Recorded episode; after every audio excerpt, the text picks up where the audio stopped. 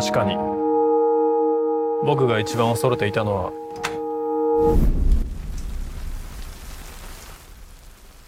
音を失うことだった」 And now we go into the top three. And wait a minute, you didn't see this movie either.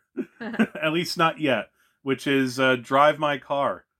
Um, and uh, this is a uh, the one uh, fully uh, foreign uh, title of the bunch. And uh, the director is Ryusuke Hamaguchi. I hope I didn't mispronounce that. I probably did. Um, and this is a really it's a pleasant surprise to see this actually in the in the well not just that it got the nominations it did but just you know the certain categories because i i expected like international film you know and that you know because it has it's that's an easy choice. It's the it was japan's entry for the foreign film mm-hmm. oscar. And so it got that nomination. I i anticipate that would probably be the winner even though there is one other film that we'll talk about la- a little later on in this episode that comes really close to being like almost better but drive my car is you know it's a tough sell i think for a lot of the public even though again best picture best director best adapted screenplay those are big you know those are some juicy nominations um but it's it's a film that when you hear the premise i mean I'll just read it right off of uh, Letterboxd to make it simple, even though the film is not simple at all. Ris- Risuke Kafuku, a stage actor and director, still unable after two years to cope with the loss of his beloved wife, accepts to direct Uncle Vanya at a theater festival in Hiroshima. There he meets Misaki, an introverted young woman appointed to drive his car. In between rides, secrets from the past and heartfelt confessions will be unveiled. I look forward to watching this. Like, I'm never gonna watch Don't Look Up. I'm never gonna watch King Richard.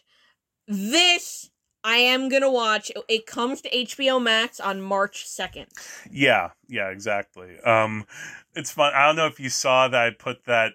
I shared that there was a meme someone did with, uh, you know, the the picture where the guy is looking at like the one woman in the foreground and the other girlfriend next to him's like, hey, you know, and in this one, it's like the the the one girl in the foreground is Turner Classic Movies. The guy is Drive My Car, and HBO Max next to him's like, hey. Which I I totally get. I mean, the thing about this film is that it's the the opening credits of the film don't come in until like 35 40 minutes into the movie which is quite a bold choice and i can but i can understand it actually be, well for one thing in the in the scope of the film that whole first like 35 40 minutes is almost like its own long short film. And then you have but then the rest of the film is its own film but they're connected together. And that's why even as long as the film is it feels so complete.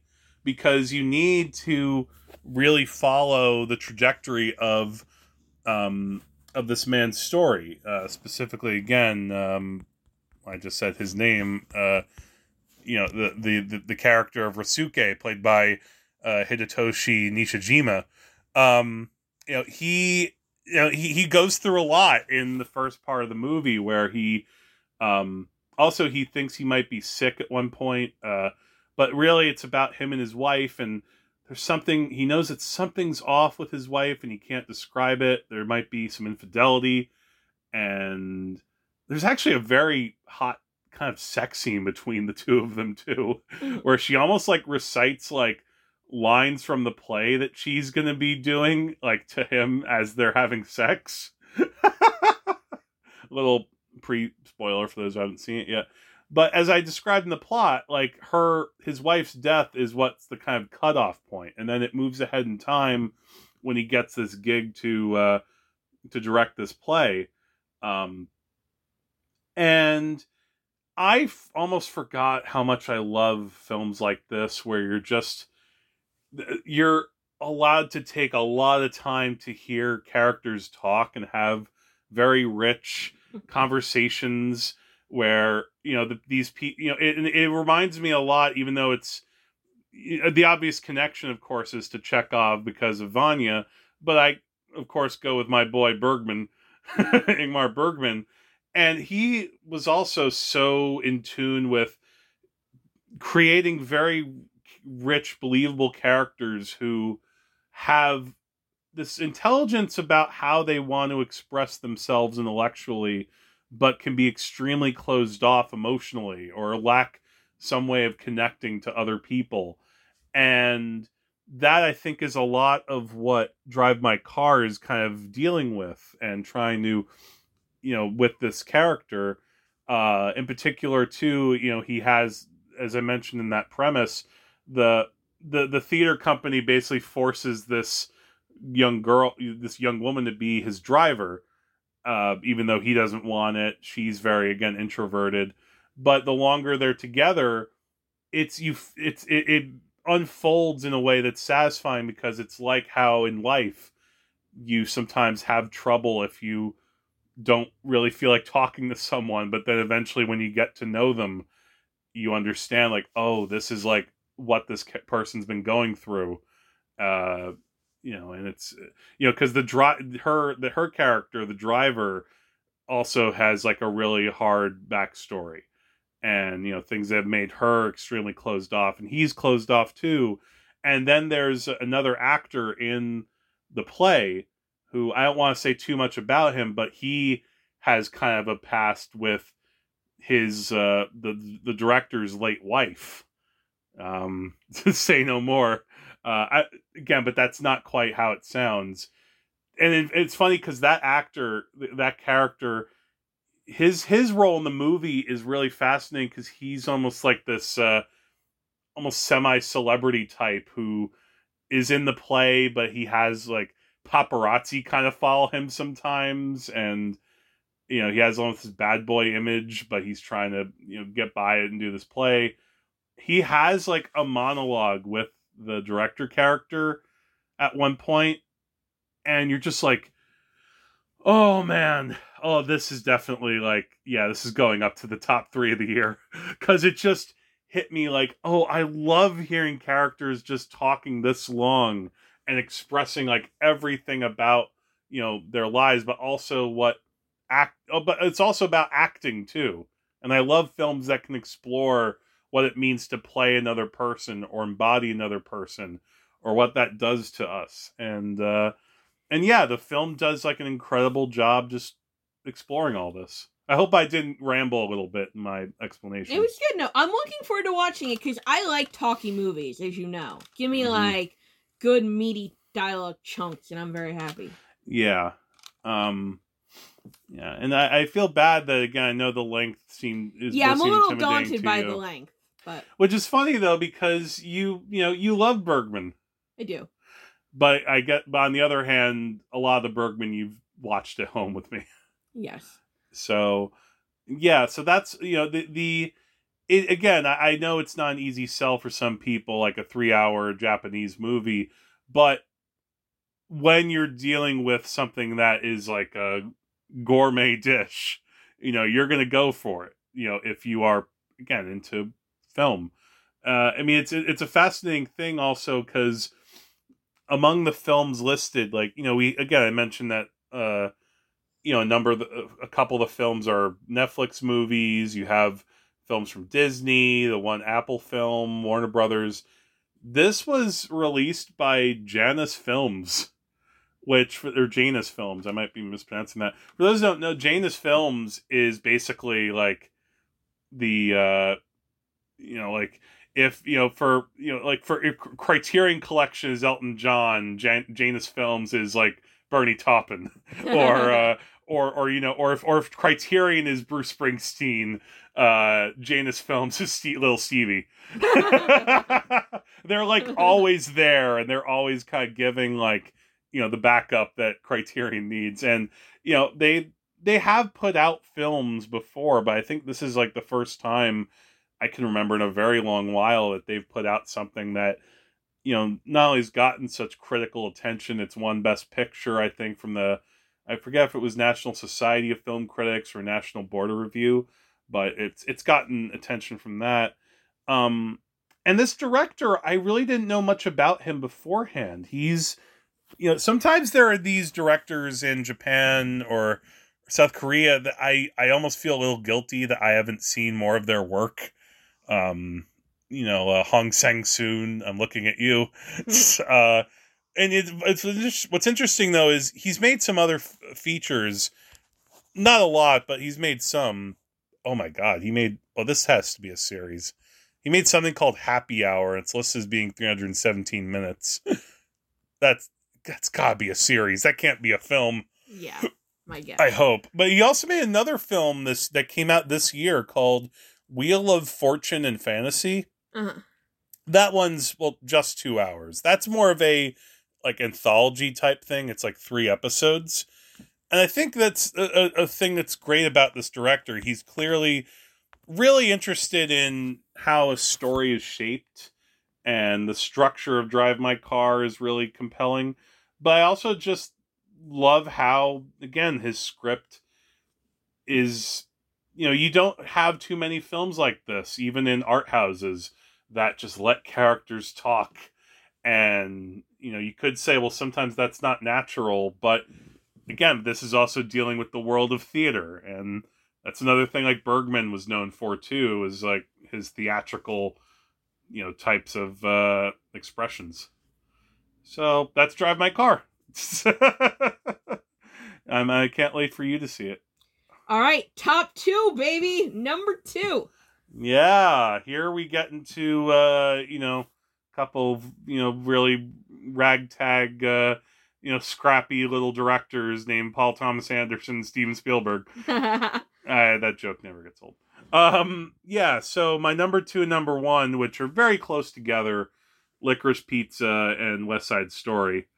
Um, Licor- we shouldn't talk about them both extensively because, spoiler alert, these are on our top 10 of the year list too. That's a good idea. You know what? We'll leave that for our next part of the discussion where we'll talk about the yeah, our our top films of the year. That's a, that's a great point. Um but yeah, so that's our ranking of the uh the best picture nominees or really more so my ranking with a little bit extra commentary from you know, the Trash Panda. um so now let's talk about our top 10 of the year lists. Um and I don't know if maybe uh we should then kind of go back and forth with like Yeah. our number 10s and then number 9s maybe Yeah. go that way. Yeah, let's do that. All right. I want to start with number 10 because my number 10 will be very easy to dispatch. Um, this was very tight for me. I almost put the movie Parallel Mothers as my number 10. Yeah.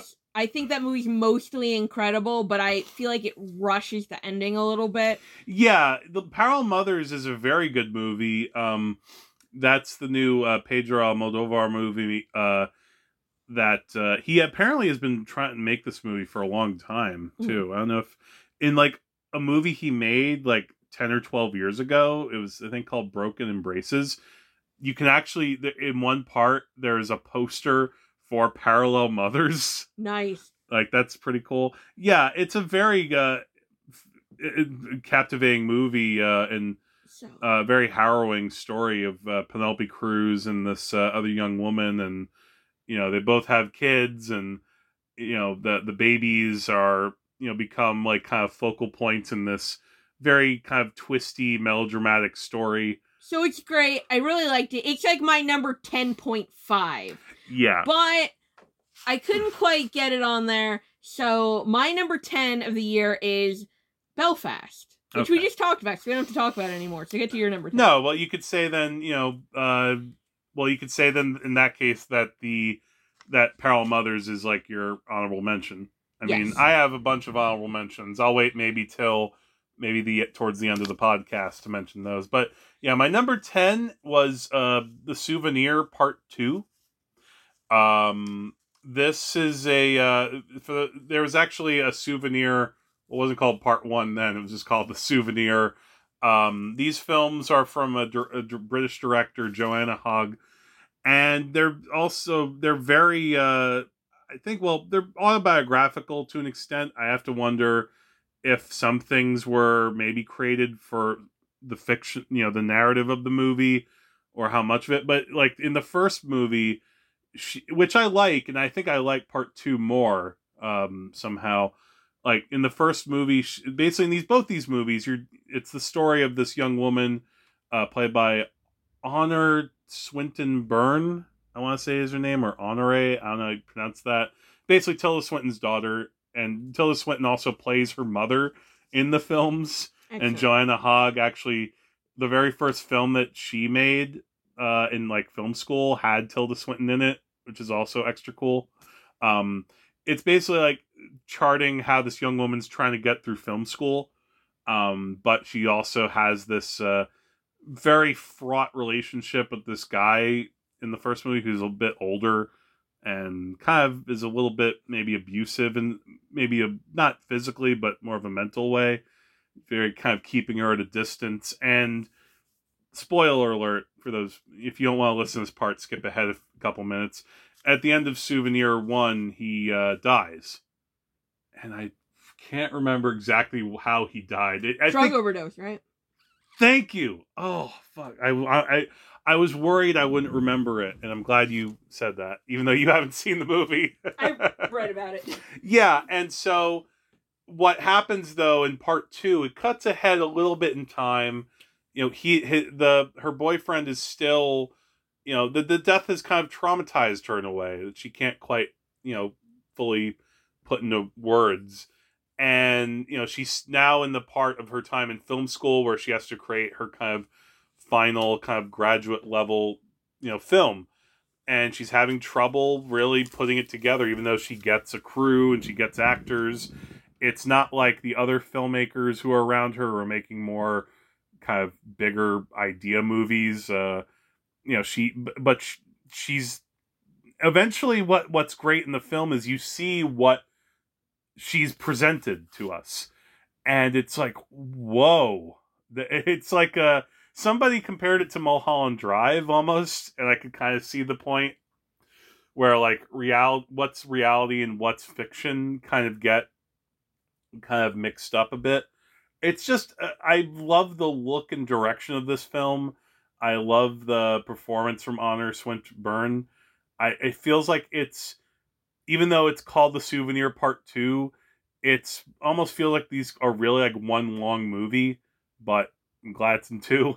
Um, because you get to really take time to kind of, even though it, I probably could have used a recap maybe at the beginning of this movie of what happened in the first one, like in the TV show, but you really just, it's a, it's a very unique kind of story, um, that, and yet it deals with a lot of themes that a lot of people can deal with, even though, you know, most people aren't filmmakers or going to film school. You know, people have dealt with loved ones who die very suddenly and, you know, having mixed emotions about maybe the person who died and uh, how do you process things and create art. Um, in that way, I feel like it could be a good companion piece with Drive My Car as far as uh, someone dealing with grief and, you know, this kind of loss of a part of you. And, uh, and yeah, so Souvenir Part 2, good movie Excellent. or awesome movie. Excuse me, that's why it's my list. Number nine. West Side Story. Okay, so do we talk about this now or wait till later? Because I'll just say it now. Uh, West Side Story, my pro- is my number one film of the year. It's your number one. It's my number nine. We're both really big fans of this movie. Let's save it to the end. It's your number one, so Yeah, save it to the end. yeah. My number nine was uh, Spencer. Spencer is my number seven. Okay, so let's let's talk about a little bit about Spencer here. Um, uh, this uh, interesting movie with the Oscars, where you know we see you know Kirsten Stewart. Is it Kristen or Kirsten? Kristen. Fuck yeah, Zah! these Kristen Kirsten people get like a real name. No, like Spencer. Uh, no, uh, uh, uh, Kristen Stewart. She uh, got, I believe, the one nomination from this film. Although Jonny Greenwood did the score, he's nominated for a different film. Um, but I, I was really taken in with uh, this, um, you know, depiction of, uh, you know, Princess Diana, but also as a, uh, you know telling the a story of someone in this kind of way. Um again for those who don't know spencer it, it follows uh you know princess diana in this uh you know very uh emotionally fraught time in her life uh you know over one weekend uh, in uh, around christmas you know it must it has to be like in the late 80s uh, i forget exactly what year but it's right when now has she divorced Prince Charles, or is it right before that? No, they're still together. I but the th- you know the but problem, it's right on the precipice. The problem is Prince Charles is barely in the movie, and you were in the bathroom during the big scene with her. Since then, I have seen a little more of their scene together. I've actually seen a clip that shows most of that scene. Yesterday, you arrived after the Queen. I got lost. Oh, how could you get lost? You've lived over the hill for years. It looks different now. Everything looks different. You sure you went late yesterday because you were delayed by someone? Why would you think I got delayed by someone? Oh, come on, come on. They are circling us. Didn't you know? Don't you read? It seems they're circling just me.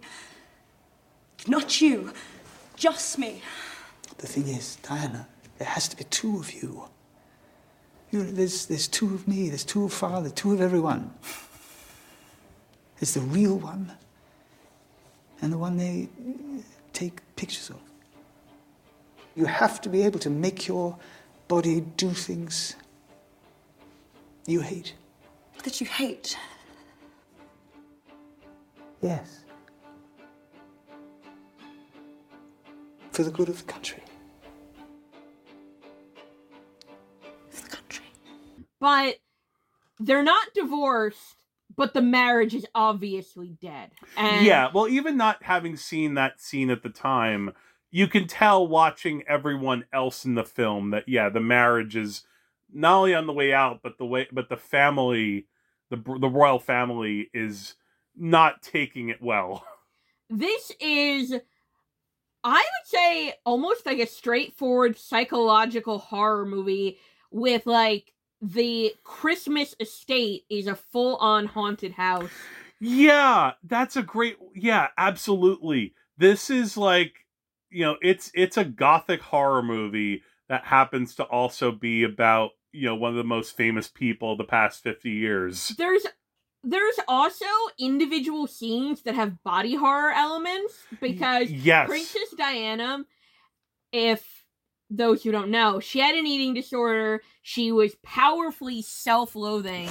And there are these scenes of, you know, like binging and purging.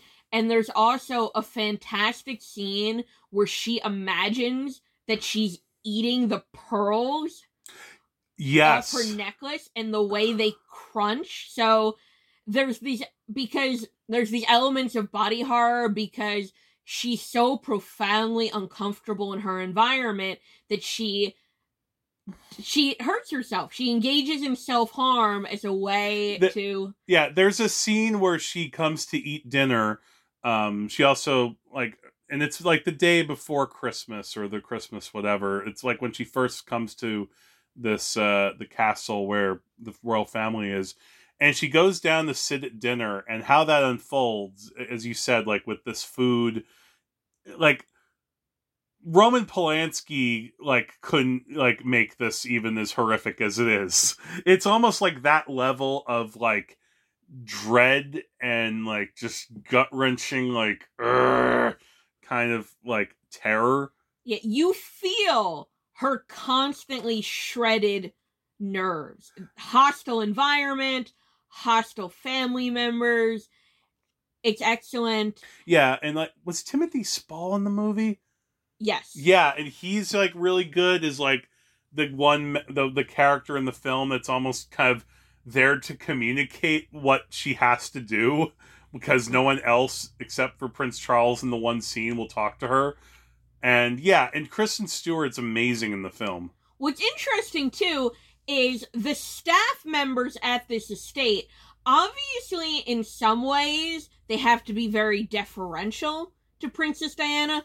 Obviously, she's above them hierarchically in Yeah. a lot of ways. She's their superior, but they also kind of like cut at her in ways, and there Yeah. are these passive aggressive dynamics Yeah. between them, between her and the staff that are really fascinating. and, and even though it what's great about it is you, it, it does something that a lot of biopics and movies about you know real life figures could take a lesson from because it takes place over three days but you understand what's been going on for years and what must have been the atmosphere in that place for a long time uh and you know of course now it's come to a very dramatic point but it you know i i love when films can do that and they're not you know again like king richard take note where you don't have to take a long stretch of time over the story of the film.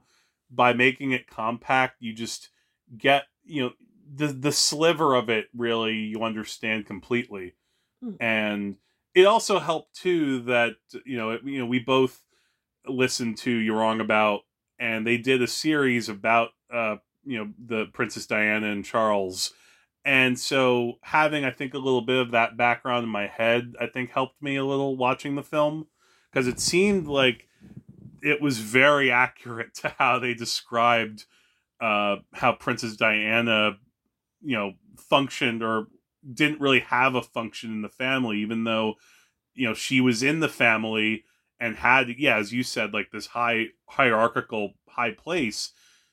The how the world works in it it's it was incredibly oppressive. Yeah, the it's obvious that the British royal family, for all their material abundance, for all their privilege, it's a psychologically destructive institution. D- and d- don't let the adorable corgis fool you. They have some uh, they have some adorable dogs but that's it's all a lie. It's it's a lie of corgis. Um but yeah brilliant film and i i feel like this would did you did this get overlooked by the academy yes, it totally got overlooked. i think so this like well, it's my number seven of the year, so I obviously thought it deserved a spot within the best picture. Yeah, me roster. too. yeah like if i had my way yeah this would be one of the 10 nominees like this would take the place of like king richard and i have to wonder if maybe the film was it's so good and it's so effective at showing this oppressive environment maybe that threw off some academy voters like i don't know Maybe they thought it was almost difficult to watch because of how well and it dramatizes the claustrophobia and abuse. Yeah, and it gets to the point where like it there, there it's it's there are a couple of moments where you um where you, not a couple there are actually a few moments where I laughed Yeah. where I think like they know that this is like so intense it's it would be almost funny like you know and the director Pablo Larraín he also did uh the movie Jackie uh, with Natalie Portman and this feels like a good companion piece to that the only difference I think is that you know, for the most part in Jackie, you know, you're seeing the ca- this character kind of deal with, you know, how empty this wor- you know, and whatever this world was after her, you know, her husband is killed. Whereas, you know, in this, it's like, if only my husband could die. But yeah, I feel like the reason why you get those moments of dark humor is because we realize that this situation is ultimately ludicrous. The fact that the British royal family even still exists is Yes. ludicrous. It's ridiculous. or or at And- least or exists like this with all these like protocols. And the fact that so much pomp and circumstance is lavished upon these empty people performing empty rituals. The combination of extreme seriousness and extreme shallowness would be enough to drive everyone crazy. It's an it's a wretched institution. Yeah, yeah, it's wretched. And uh, it might be because he just done the favorite, but I wonder if this was offered to uh, Yorgos Lanthimos. I did get some fa- some of the favorite vibes occasionally because the favorite also taps into how really stupid a lot of this stuff is. Like, Yeah. How much the cruelty of the royal family is based on deeply stupid things. So Yes, it's your exactly. number nine, my Yeah. number seven. Yeah, I just it felt like it that movie deserved a few more words, so that's why I wanted to talk a little more about it. Yeah, so your number, well, well, so we're at number eight now. Yes. All right. My number eight, Shiva Baby. Danielle! Danielle! Please, Sonia. Maura's here and her daughter Stephanie. Jessica. Whatever. You should really talk to her, you know? No. It's just a job. Darling. Hi, Mom. So sorry for your loss. No funny business with Maya. Thank you. You think everyone that's bi is experimenting? You have zero gaydar. Excuse me, kid. I lived through New York in the 80s. My gaydar is strong as a bull. You can't just like show up to like the after party for a Shiva and like reap the benefits of the buffet. She lost so much weight. Yeah. You think she has an eating disorder? That was your major again. Sweetheart, feminism isn't exactly what I call a career. It's not my know? career, it's a lens. Shiva Baby. Yeah, that's one of my honorable mentions. It didn't quite make my list, although, you know, probably tomorrow I might wake up and say, like, hey, that's really my number, whatever. Um, it- it- Shiva Baby was a really fantastic, in a way, almost like, well, not quite the same style, but now I'm thinking Spencer and Shiva Baby, Yes. kind of good partner mo- cousin movies Yeah, you know, because eh, you know, one is you know, one is like the crumpety British one. The other one is well, the bagel. I I say that because if you buy uh, the Blu-ray of the film, you can buy it in like a bagel uh, shape, which is pretty awesome. Yeah. So basically, like Spencer, Shiva Baby covers an even more compressed time period. You're basically watching a Shiva visit unfold in real time. Yeah, That's most of the movie. Like the movie doesn't start there. We have one setup scene before we get there, Mhm. but most of the scene is the most socially excruciating Shiva call in the history of man.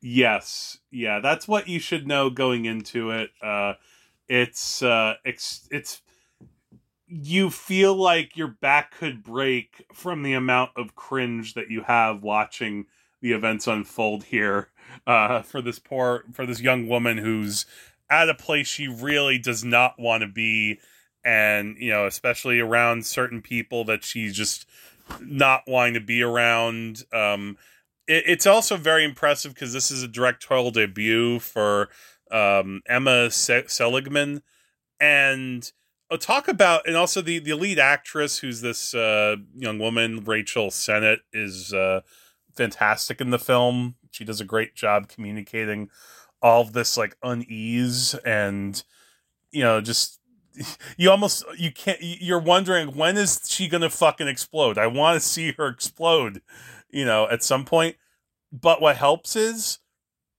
78 minute runtime and you get everything you need. This movie is so tense, you could watch something like Uncut Gems to relax. After you watch Shiva Baby. well maybe not quite. It it, it does have that safety uh level of like anxiety. Um i don't think it got quite got to the uncut gems level of anxiety inducement but it's up there. So brill yeah brilliant dark comedy. I can't wait to see what she does next. Um my number eight was uh the last duel this is higher on my list. Yeah, I I wanted to put it higher. I think it's just the the when when we get into the next you know several films, like these are all just such bangers that I it, it kind of speaks more to the strength of I think the other movies maybe than just this one. But Last Duel was uh, a, a, a total like return to form for Ridley Scott. I felt, and maybe even like, frankly, pr- like this is maybe among, if not one of the, if not the best of his kind of period set uh films. Um, you know, it, it, again, in this, for those who maybe didn't, if they you missed it on in theaters, it's now on HBO Max. Uh, this is a story that kind of goes in Rashomon style, like three versions of the events told from these characters who like Matt Damon is this uh kind of low level knight who's trying to you know get this land and has all these other issues. He's married to the lady marguerite uh you know played by jodie comer. He's has a kind of you know friendly friend frenemy bond with this uh character played by adam driver. And uh there the the wife claim says that she was raped and you see not the rape three times. You actually see it that in two versions, but you see the just the whole sort of world that these characters are inhabiting and also just how these characters have to kind of what what they're doing to kind of maneuver through the world and also just how they see themselves in the society and of course as it happens a lot you if you're if you're the lead in your story, you know, well, especially if you're a man, you're gonna think you're more sympathetic to the audience watching you, and if you're a woman, you just have like no like rights or hope at all, and that's kind of the the backdrop I think for for what what's really brilliant about this movie. I don't know if I explained that well enough, but yeah, yeah. I agree. You're right, and there's this movie also does a really good job of demonstrating kind of how the feudal economy shapes the emotional bonds yes. between the characters Mhm. because one of the things that complicates the duel um besides the fact that at the time period people don't trust women is that the Matt Damon character and the Adam Driver character have a pre-existing beef. I will not be patronized by this squire who lies about court, waiting to be fated with gift upon gift upon gift, and risks nothing. Nothing. He may acquire more property in this world, find more favor eat more, drink more, bed more, and otherwise call himself a man of arms. But in this hall, and any other, in my company, he will call me Sir. Sir. Sir. Indeed. Good sir.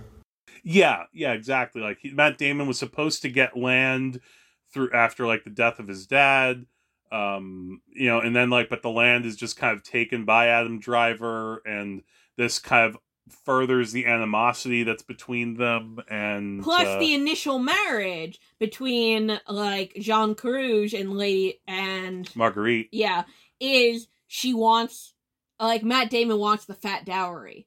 Yeah. So these people have really complicated relationships with each other which means that when Matt Damon's like, my wife was raped, because as the movie explicitly tells us, rape is a property crime against him. Yes, it's, it's- not a crime against her; it's a property crime against him. yeah again that's how few rights ha- women had back then even compared to now it's like a woman couldn't really go to the authorities and say this man raped me i want to you know press charges against him it was only through the marriage like in a, a strange way it's almost lucky that she was married to him because otherwise like what could she do about it? And that point is that's even made to her by another woman late in the movie that you know like i was you know i was raped too like but i don't say it because what what's it going to do for me? And that you know it, there's so much in politically, this movie is just like so so smart, and and yet it doesn't get bogged down in that. It's still an extremely entertaining, you know, uh, you know, one of these kinds of uh, you know intensely acted like period movies. Um, you know, we have you can't also not talk about. We didn't even touch on Ben Affleck Having the time of his fucking life. yeah, easily, you know, even though this probably could have been nominated for other Oscars, like he seems like the real snub and really bizarrely got a Razzie instead of an Oscar nomination. You know, and he's yeah, he's having like he's fits this cuz he plays like one of these uh he's cuz he's not a knight. He's just like one of these landowner types, I guess. I forget what his title is, but he he's basically like a boss to Adam Driver. Like he's kind of his sort of mentor, and uh, you know Matt Damon has to kind of kiss his ring, Ben Affleck's ring, once or twice. Um, and yeah, Ben Affleck is just you know he says it best about the Matt Damon character in in a way. He says he's no fucking fun, and it's like that it shows that level of privilege that a lot of men could get in that world where it's like hey i could just lie around and like fuck women and like treat people like crap and have a great time doing it and you know he i think livens up the film in some in a really key moment um you know adam driver and lady Co- lady comer uh jodie comer great I even like matt damon too they're all uh, terrific And what they do a really good job with the Rashomon style plot because the three different narratives are different enough to be entertaining. Like you're never bored. You're never thinking, "Oh, I just saw this." So they're different enough to be good, like that you're never bored, but they're not so different from each other that you think to yourself, "Wait a minute how could these people view this same event so differently from each other? Right. So they walk a great. I think I like a Rashomon style plot, but you got to walk. A, I think a kind of fine line. Yes. Where it has to be different enough, but also similar enough, and they do Yeah. a really good job with that. Well, it's you know they, they do a they they do a good job of showing a like a few key scenes like multiple times, but then you see other scenes like in one like in the Adam Driver segment that you didn't see hmm. in the first one. And as the film goes on, you realize, oh, Matt Damon's character John de Carrouges was thinking of himself very highly, or or mm. not highly, but he was thinking of himself as a very like poor me character in his segment, where the longer you see him, you just see like this guy was chode like all over, and you know the how he tries to, you know, you know demand power from the other characters and the way that he you know in especially in Jodie Comer's segment how he is treating his wife and you see you know a version of you know you see how she saw him react uh to her telling her to her revealing the rape as opposed to when Matt Damon says he heard her tell him and his more like sensitive-ish uh you know reaction. It's just a really it, it gives you a lot of insight into how just human beings try to rationalize their you know experiences and relationships and their experiences to power yeah, I love this movie. This was actually my number five of the year. yeah yeah again i in another year this could have been higher but uh, again I, I just there were a lot of really strong entries this year Okay, so you're number eight, and my number five. This means, well, my number seven was Spencer, Yeah. so we're going to my number six. well oh, should i mention my number seven? Oh yeah, my number seven was red rocket. Red Rocket's my number six. well that that makes it easier then. There you go. Um red rocket um this Simon Rex robbed, robbed. oh one of the certainly one of the uh the deserving oscar nominees uh you know i would have also you know i think this also got snubbed in cinematography um i think sean baker as i think his films maybe just they're so like he you could tell he loves film so much In fact, this was shot on 16 millimeter. That's why it would have been fun if he had gotten O- if the cinematographer got Oscar nominated because it looks gorgeous. But aside from that, I think his his films deal with very um, I don't know if the word is edgy, but like you know material that is just uh, yeah it, it, you know his his characters are you know base you know sometimes very you know they're prostitutes they're drug addicts uh, you know they're the film starlet that also like red rocket has a, a porn actor as a leading character. Um and I, I love that you know red characters based red red red character red rocket is uh you know it's about a guy who uh, you know it was a kind of a, we find out was a porn actor in la we don't know what happened to him. He comes back to his hmm. home in texas you know some very small town and basically is spending his time there trying to con his way into you know maybe grooming this woman this young like 17 year old to be a, a porn star or maybe to con other ways that he can make money and bounce back and i think i've told you this uh, a couple of times uh, since we've seen the movie it feels like one of the best films about the the trump era Yeah, so the movie is very pointedly set in 2016, but before the election. So Yeah. the characters basically, Mikey moves back in with his ex-wife and well, her mother. well no no no no it's actually his wife They've never divorced. It's just, you know, he went away for so long and never, you know, did anything with the marriage. You're. It's just they basically act like they're, you know, not they're they're they're they are exes, but they're not. they they're still legally bound even though they've broken up in every other sense of the word but he returns back to their home and he basically worms his way back in and they the wife the mother they have the, they have their TVs on blaring 24/7 and they have the news on a lot. Yeah. So you hear these Trump clips and it's an obvious parallel that basically the kind of penny ante scams that Mikey's running on the people Mhm. around him are basically the types of scams that Trump would be running if he didn't have the influence and money that he well, but well, in a way though, but he also they're really the scams I think Trump does run. I mean, he basically, in a sense, like he's kind of. I feel like he's gr- must have he's groomed someone in his life, but like in a way, he's kind of like groomed his base because they're such like easy marks in some ways. Well, basically, Trump is grifting on the macro level. Mikey's grifting on the micro level.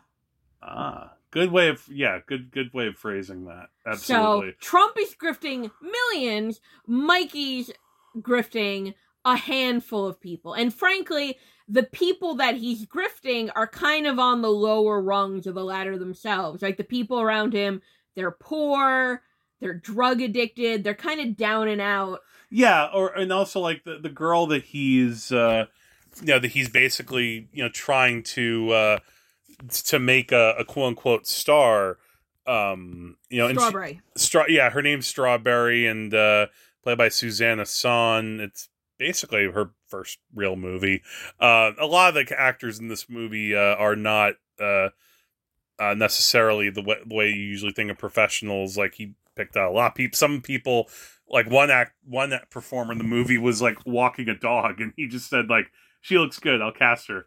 Um, but yeah, he yeah he he works and Mikey is like operating on this level where you know he can't like con people like in a suit and tie. He can con people at the donut shop or you know or in like uh some other place. And it, yet the movie is very very funny. It's it, that's the key thing is that sean baker never loses sight that you know this guy you know we're seeing things from his perspective a lot of the time but he's also like very pathetic as a human being Well, I mentioned earlier that Nightmare Alley was an absolute disaster in terms of trying to represent a con man. Ugh, This, good good comparison On the other hand, is a fantastic portrait of a con man because we understand intimately exactly how Mike is able to con these people Yeah. because Well, when, you say intimately, don't forget it also involves his penis. but even though this man is basically a grenade that detonates everywhere he goes and brings nothing but misery everywhere he goes, yeah. you totally understand why the wife lets him back in. Yeah. You totally understand why he gets a neighbor to drive him around all the time. It it manages to do a thing that in a way and also to compare another movie, I mean, it also I think satirizes society better than like Don't Look Up because it shows that, you know, people easily can fall for bullshit if it's just given with like enough like if the person selling it believes it. Yeah, so Mikey is such a smooth operator, and again, the people around him are kind of broken down in a lot of ways. So Yeah. their defenses are lowered Mhm. by the by their environment, by their poverty, by their addictions. So watching this guy wheel and deal is such a pleasure, but it's also, you know, kind of uncomfortable in the perfect way because you're watching this, and honestly, it's a pleasure to watch him con people It sometimes. is. It is. Yeah. It's like that's where it's it's such a del- I love a delicious black comedy like this where it's like you know this guy is such a piece of shit, but like well, you also after after the movie you brought up Wolf of Wall Street too, and it Yeah. has a little bit of that as well. Like if Wolf of Wall Street went bankrupt, Yes.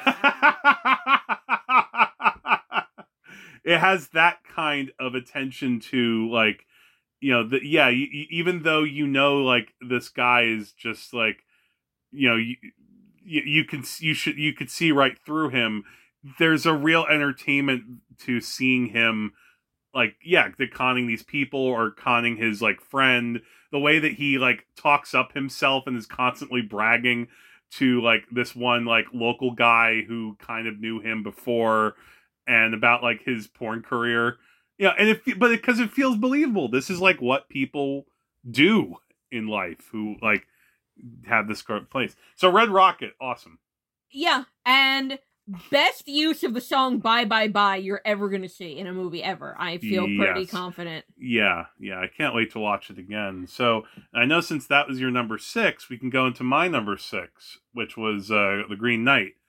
This is Um, higher on my list. Okay. Now we also did talk about this a little bit uh, as well in another episode. Uh, we we talked about it a bit with uh, actually guest star Macatania in our Suicide Squad episode because we saw both of them together. Um, I mean, the only thing I would really add because it's again, I think it's sensational, mesmerizing. You know, throw a lot of adjectives in there. Um, I feel like this this could have easily gotten some technical nominations. It's an embarrassment that it didn't. Yeah, I mean, I, I it would have been a stretch for it to get like director or maybe Dev Patel. Maybe he's like kind of a dark horse. Do you think it was just too weird for Oscar voters? Maybe, but just the design of the Green Knight himself. Yeah, yeah. The design of the Green Knight. The well, I, I remember just weird things in that movie that just kind of pervade my memory. Like, wasn't there like a giant hand? Yes. Yeah, that giant hand was amazing. I love the uh that sexual scene between uh Dev Patel and uh the uh the one fe- the one woman character Yeah, like Alicia Vikander. Alicia Vikander. Well, cuz she plays two parts, Yeah. that's right.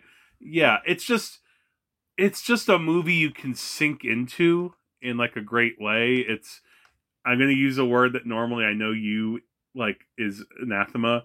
It's meditative. No. Yes, it is kind of. I absolutely love this movie. This is my number three of the year. I think it's incredible. Yeah. Basically, this also has a bit of a vignette structure because the Green Knight has to go on a quest. Yes. And he encounters various people on his quest.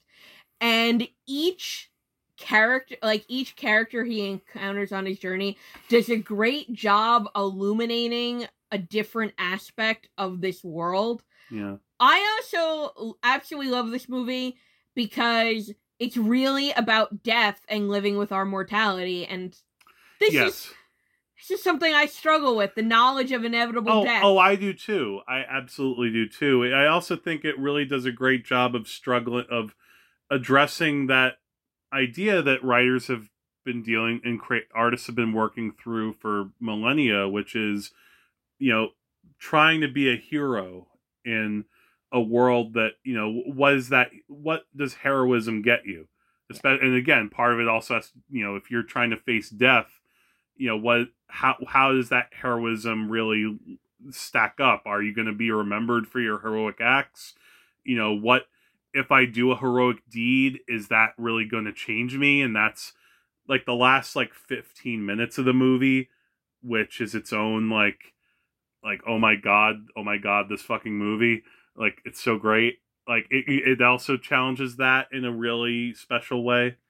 So yeah, each of the character, I feel like each of the characters we meet has a very different response to this overarching question, which is how do I build a life with meaning and purpose with the shadow of death hanging over me all the time? yeah Because this too is a much harsher, crueler world than the world we live in now. mm-hmm. So I feel like this is the burden every character is struggling with. How do I build a life in the constant shadow of death? And some characters believe very much in order and codes of chivalry and the law. Other characters are just nihilists and they Yes. rely on just brute strength. Mm-hmm. And this movie looks absolutely incredible. yeah that's why i meant like you can sink into it the it's an extremely tactile uh viewing experience you, you get like into an entire mo- mood every time that you're you know following dev patel like and and his point of view of where he's at in the in this in these different environments is extremely uh you know harrowing Well, I'm literally getting like chills talking about it. oh oh boy It's that good. i can feel the goosebumps yeah. This is my number three movie of the year. Yeah. I loved it. Yeah, we're now getting into I think uh some of the major titles now. Um so what was your number 5? The Last Duel. There you go. Um well, I'm wondering if I sh- should we get into if number 5 because your my number 5 is to is your number 1, which Okay. is Pig. Yes, Pig is your number five and my number one of the movie of the year. Pig never budged from the number one spot like ever since I saw it. Pig is like my number one by a, a snout. Aw. Yeah. Um not exactly the cutest pig ever in the, the that's in the movie, but that that's neither here nor there. Um but yeah, with P- Pig was probably my best surprise of the year. Mhm. Like I didn't had no real sense that this was coming out. You know, Nicolas Cage, the way that his career has gone as of late, I mean, it's been not not too great uh over the past um you know like decade or so for him as you know a lot of his movies don't really even go into theaters um he hasn't gone full bruce willis yet. Um i think you could still tell he cares in case in point like by this movie. Um but what was so surprising was just the level of how it strips your heart bare or the characters. It you know because for those who don't know like the basic premise it sounds like almost it could be i was a little my worry going in was is this going to be like taken but with Nicolas cage and a pig because he's a, a truffle farmer in the woods and he's very much all alone by himself with this one pig and he's getting truffles that he basically deals with this one other character um oh who's the younger guy in it do you remember now Amir. uh, yeah amir um uh, played by uh one Alex of the Wolff. wolves one of the wolves yeah i was i was gonna say nate wolf but it was axel thank you um and then someone kidnaps his pig and so he goes on a journey. Um, maybe not unlike the Green Knight. It's funny how two of your favorite films this year are quest movies. Yeah. Um, but you know it, and at first you think is this going to go into a lot of violence? Like he go he goes to this one like organization that seems like it's part of a network of other chefs, and we find out actually that, that Nicolas Cage's character is was a chef, and it's in that world that this is uh, really taking place in, and it it, it the way that it ends up using uh that you, you really find it's not just about what happened to this guy. It's also about what it felt like to go to be to to be all alone. And i think it manages to capture how um you know life can be very lonesome if you don't have like love in it Yeah, I think another similarity between this and The Green Knight is they're both set in kind of fantastical worlds because the world of what is it, Portland Yeah. Pig, it's not like our Earth Portland in all respects. There's this like weird fight club element. Yeah. There's this element there's like this fantastical element to it. So the world building is quite exotic in Pig, but the emotional core of the movie is something that I think anyone can relate to. Yeah, absolutely. Like it, it once you you know, once you realize it's you know, he has a key line at one point, like I, I hope this isn't a spoiler for anyone, but at one point he finally admits to Alex Wolff like the pig didn't really do the truffle hunting. You know, I didn't need the pig for that. I just, you know, it's my pig. And Yeah. that like really hits you cuz it's like oh my god, like it's really like about how you need something someone in your life or, or something to give your life meaning and you know part of that is also what having a gift like cooking can mean and the met- cooking itself becomes like this metaphor in in one's life too and how you prepare food and what sort of s- what you put into making something Yeah, there are multiple um like speeches that Nicolas Cage gave in this movie that made me cry. Basically, I was sobbing. You were in the theater with me. I was full on sobbing for basically the entire second half Yeah. of the movie. It starts when he visits the home he used to live in with his wife Yeah. and talks about a persimmon tree that was in the backyard. And what's fascinating too is this is also a total deconstruction of the revenge film. Yeah. Which I'm yeah. not really used to seeing because he goes on a revenge quest initially that wouldn't be out of place in John Wick, but he ends up in a very different place. And when he has his final showdown with what he thinks is going to be a villain, they share a meal and have a talk. And Nicolas Cage is like open and vulnerable. Yeah, and it affects the other guy too. Oh God, I'm you're gonna start crying just talking about the movie.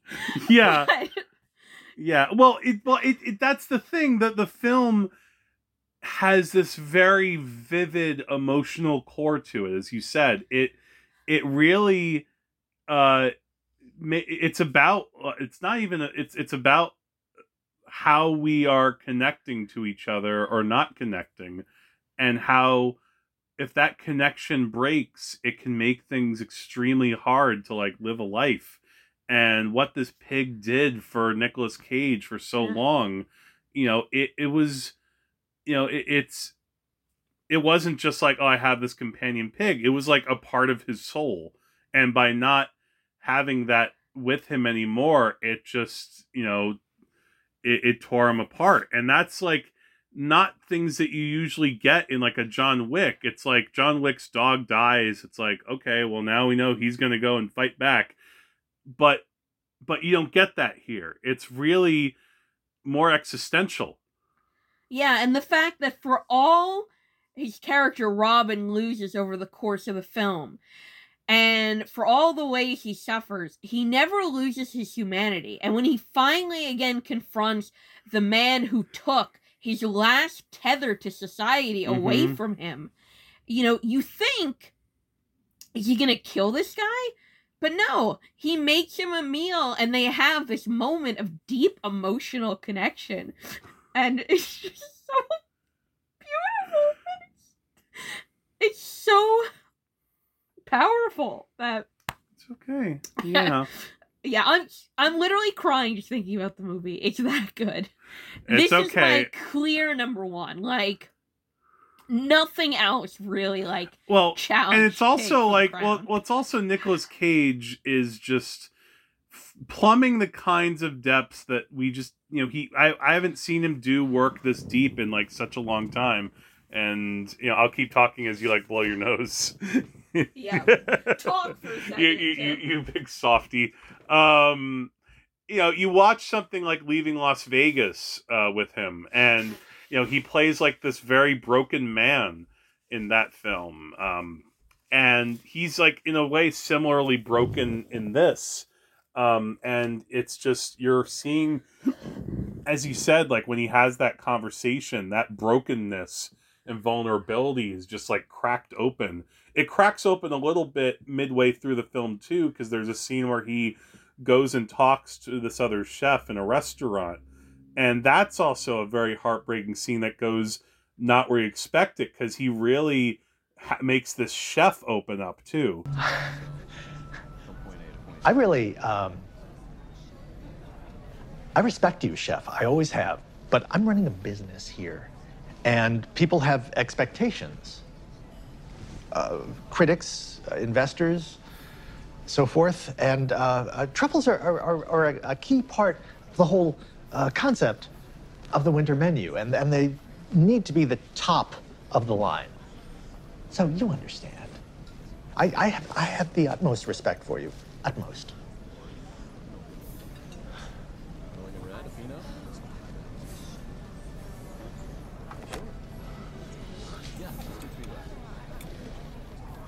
What is the concept?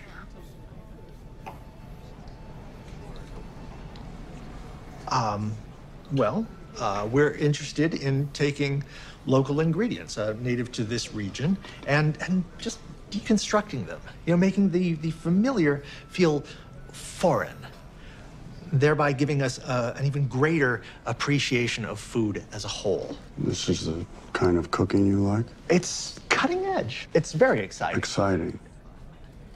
I mean, everybody loves it.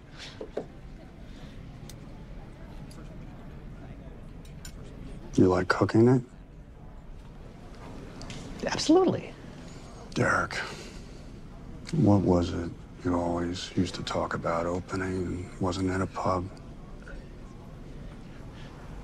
Ev- ev- Everyone loves it here. It's, this is a huge success. Why didn't you open your pub? I, I, I, I don't know that I, I really wanted. Uh, I mean, was just that was such a long time ago. When I fired you, I asked you what you wanted to do. You said you have a few rooms upstairs.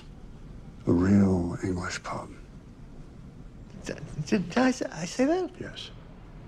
Nobody wants pubs around here. It's, a, it's, a, it's a, just a terrible investment. What was going to be your signature dish? Liver scotch eggs with a honey curry mustard.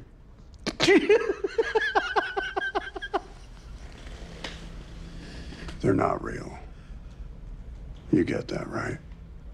None of it is real. The critics aren't real. The customers aren't real. Because this isn't real. You aren't real. Okay. Derek, why do you care about these people? They don't care about you. None of them. They don't even know you. Because you haven't shown them. Every day you'll wake up and there'll be less of you. You live your life for them and they don't even see you. You don't even see yourself.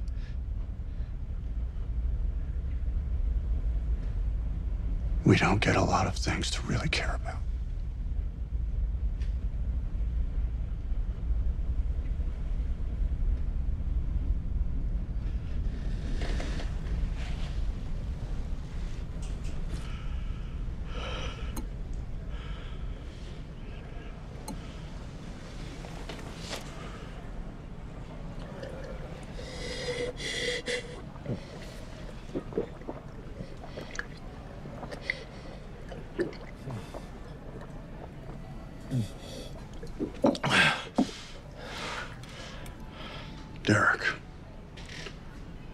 Who my pig? um in the moment. And i you know i again i love this film as well. Um i maybe didn't quite it didn't get quite as high only because in this this is going to sound like a criticism and it's not. Visually it was a little bit like monochromatic for me. Like it was all Hmm. kind of like one color. And i'm not putting that down. Like it's a brilliant it's a great color choice for this movie and what's funny is i think we talked about this before normally if a film has this kind of look Uh-huh. it's not very appealing but it it also reflects the guy's soul Yeah.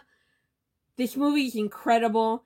It has intense emotional power. It's dealing with seriously the most important questions that any human being wrestles with. Yeah. Because the characters in this movie are all dealing with things like why are we here? What is the meaning of life?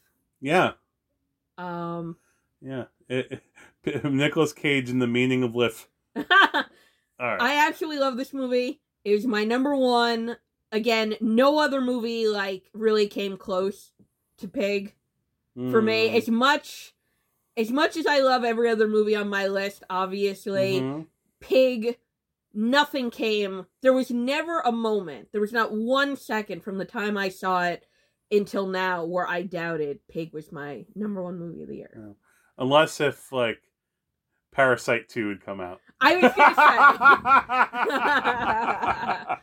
Bong Joon Ho comes in, does the body slam on Nicolas Cage. Ah. Um, all right, so moving on now. Uh, what's number four? Worst person in the world. Same for me. Number four. Good. Uh, so we can talk about this together. Said goodbye to me. I looked in the mirror, then I began to cry. I leave my things behind for all to see and hope that she would understand why. Ending the game is like changing the name of your favorite song. Hvis du er glad i meg, hvis du elsker meg, så da fikser vi alt det andre. Ja, jeg elsker deg. Men jeg elsker deg ikke. Um, wow, what a um, what a delightful, you know, this movie has almost it all. I could say, um, you know, no relation to the Keith Olbermann bit from his old uh, MSNBC show. Um, those don't know world's worst. The, I keep calling it world's worst person. The worst person. The the reason why because if I start saying the title, I feel like world the worst person in the world this week goes to uh, Rush Limbaugh. No. Um, worst person in the world. It comes from Joachim Trier. Trier. Hope I'm saying his name right. Uh, and uh, I believe Norway. Yes. Yeah, uh, yeah, Oslo. It's actually the last part of a trilogy of films he's made. I haven't seen the other ones. I should. Um, and it all uh, is about this uh, young woman, uh, played by uh, Renate R- Renate Res- Resniv. Renes. I'm, I'm not even pretend, pretend to pronounce her, Her name is Julie in the movie. Thank you. I'll just call her Julie. That works. So Julie is um uh, you know, we, we see her early on, and the narrator kind of tells us the story's told in chapters, um, 12 different chapters with a prologue and epilogue. And she's this young woman who's kind of indecisive in her life. She starts wanting to be, want to try to be a doctor, doesn't want to do that. Maybe therapist, doesn't want to do that. Is it going to be photography? Is she going to do something else? And we're seeing her uh, in this relationship with this. Uh, you know cartoonist uh, guy who you know, is very uh, a very formidable person in her life, and she um, and I'll I'll come back to how they start their relationship because it's a really fascinating moment. But you're seeing how she's um, you know trying to get through this you know going through this relationship not total you know not always totally happy but part of that's also about herself and then she meets another man and there i don't know if i'm describing it correctly because it's there's so much that is goes on in this film and yet it's trying to describe it as a plot almost does disservice to how rich an experience it is because it's such a engrossing very you know very sometimes funny but dramatically just so compelling kind of character study. Well, basically, it's a coming of age movie, but not coming of age from childhood to adulthood, but basically coming of age from like unsettled adulthood to more Yeah. settled adulthood. It's Yeah. basically we follow the character from her 20s into being around 30 yeah and it's really hmm. following this character trying to figure out who am i what do i want? And she's someone that has an inherent restlessness. She has Yeah. a very questing nature and she's someone who's obviously not going to be satisfied in the same place for long with the same person for long with the same job for long. So I looked at her almost as doing the life equivalent of if you've ever been trying to get dressed for work in the morning and you put on like five outfits and you just chuck them off again. She's basically Yeah. doing that at a macro level. She's doing that with careers. She feels restless in her relationship with this older man, even though the relationship is very functional and satisfying to her in a lot of ways. And I think you mentioned the kind of setup for their relationship. What's amazing about it, there's this great scene where the older man, Yes. Axel, tells her, he Mhm. gives a little monologue about why they're going to break up because of this age difference. And he lays out precisely how the age difference is going to create this rift in their relationship as compatible as they otherwise are. And that's exactly what happens in the movie. Yeah, and she like uh, she leaves the place. At, she leaves the the apartment after he tells her this, and then she re- says like, "I realized right then, I had you know he gave me all these reasons. It made me want to be with him all the more." You know, and that's like one of those things that is just about what it means to be in a relationship, to be in love with someone sometimes, where even if you know, even if you think, and we talked about after the film how of all things it made us think of Eternal Sunshine of the Spotless Mind, Mhm. which is another film that wrestles with this question of if I'm not made for this person, am I still going to try to be with her? Because it's just I'm still so attracted to and so you know I I like maybe who I am with this person or who I want to try to be and yet you know e- but the problem is that at times things get so hard maybe I can't deal with that or who I am with that person and so I try to run away. Like that sensibility is realized in such a um you know captivating cinematic way. And when i say cinematic there are times where trier doesn't make you know there are times where this movie is very naturalistic but other times it really becomes like you're seeing things in her head Yeah, and basically Axel, again, he's older. He's fundamentally settled and established. He knows who he is. He's comfortable with the life he's built thus far, but now he wants to take another step. He wants a child. He wants and and, we, and we mentioned too he's yeah he's older than her too yeah, he's established in his career.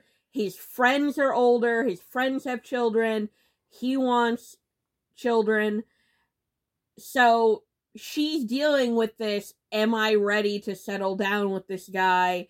Plus, she has an utterly intoxicating evening yes with a man who's on her a- who's her age and really on her level like he's a barista she works in a bookstore so they're on the same level professionally unlike her boyfriend who's much more accomplished than she is. even though he's with someone else too.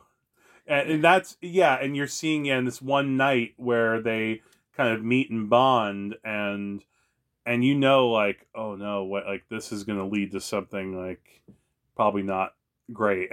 Um but yet what it what's why again what i said before is i love the approach in the script and also in the performances where a lot of it is very like naturalistic, but then you'll have a moment where Julie kind of has this realization with Axel, like, wait, you know, I really don't want to be here at this moment. I want to go to uh, the other guy. And she literally flicks a switch in the room Mm. and, you know, leaves the apartment and goes running outside. And the entire world has just frozen in place as she's running to meet the other guy. And they go off, like, on, have a, uh, a moment together, very intimate exchange.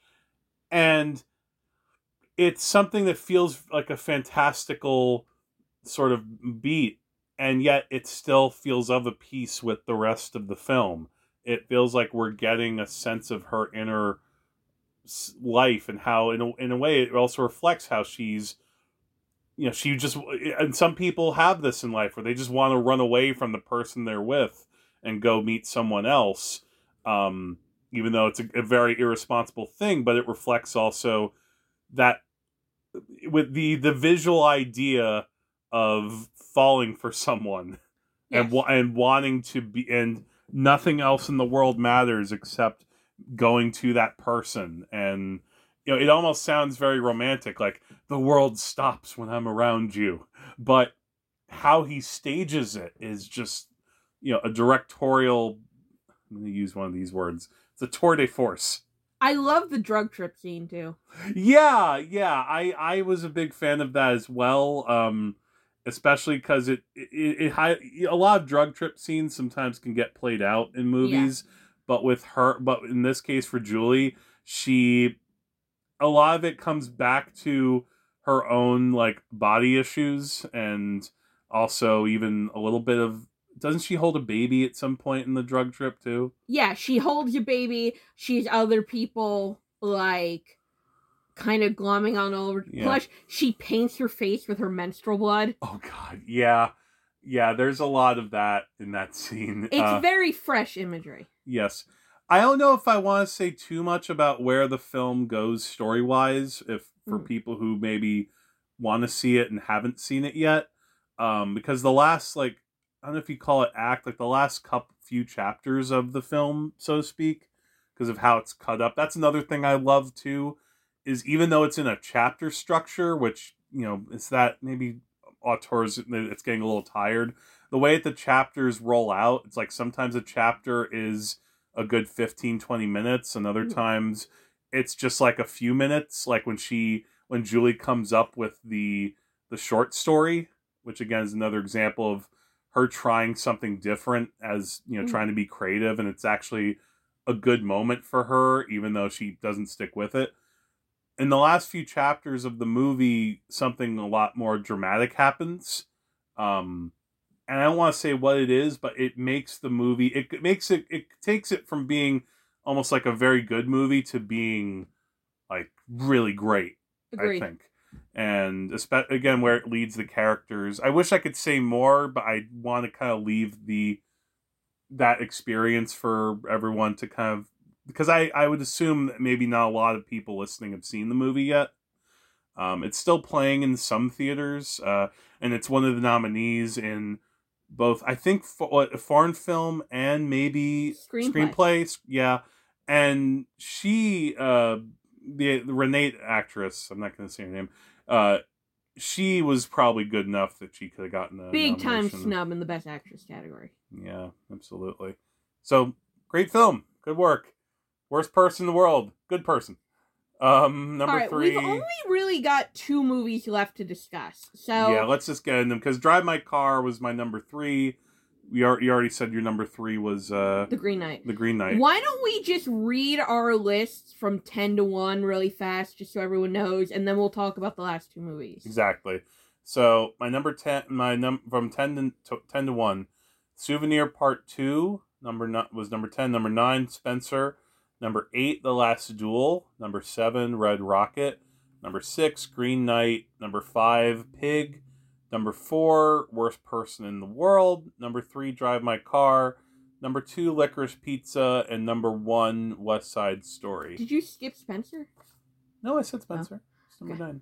All right. mine from 10 to 1. Number 10 is Belfast. Number 9 is West Side Story. Number 8 is Shiva Baby. Number 7 is Spencer. Number 6 is Red Rocket. Number 5 is The Last Duel. Number 4 is The Worst Person in the World. Number 3 is The Green Knight. Number 2 is Licorice Pizza. Number 1 is Pig. So let's just do Licorice Pizza, then West Side Story. You got it. And uh um so yeah, that P- Paul Thomas Anderson, what's with him making great movies? Scooch over. Oh, back it up.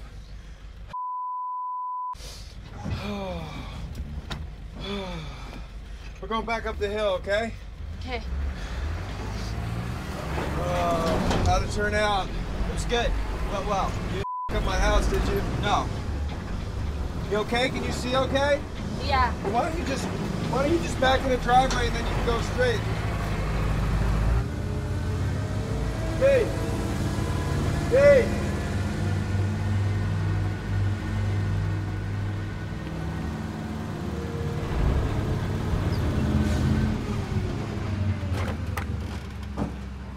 You blew it, man. You blew it. Did you call? No. God damn it, Steve.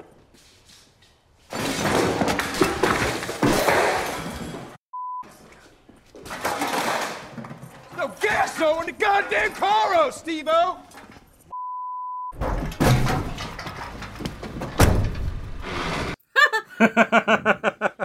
um, I should say too, like it was really close, and for a time, Licorice Pizza and West Side Story, they could almost have been flipped. Like for a time, I said that Licorice Pizza was my number one, but I'll get to why it's not quite anymore. But it's still a an exhilarating, you know, uh, experience uh, from beginning to end with with the story. Um, and you know, like some other, in a way, I, I would, with the way that we were just talking about worst person in the world too, you could make, uh, could you make a connection maybe with Licorice Pizza? Oh, definitely, because I think the Alana character is wrestling with a lot of the same things Julie's wrestling with in The Worst Person in the World.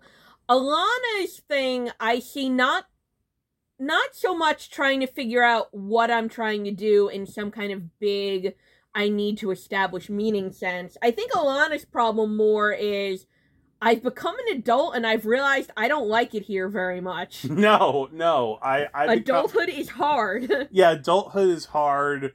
Having like relationships with guys who are complete bore, awful guys or ter- are not good.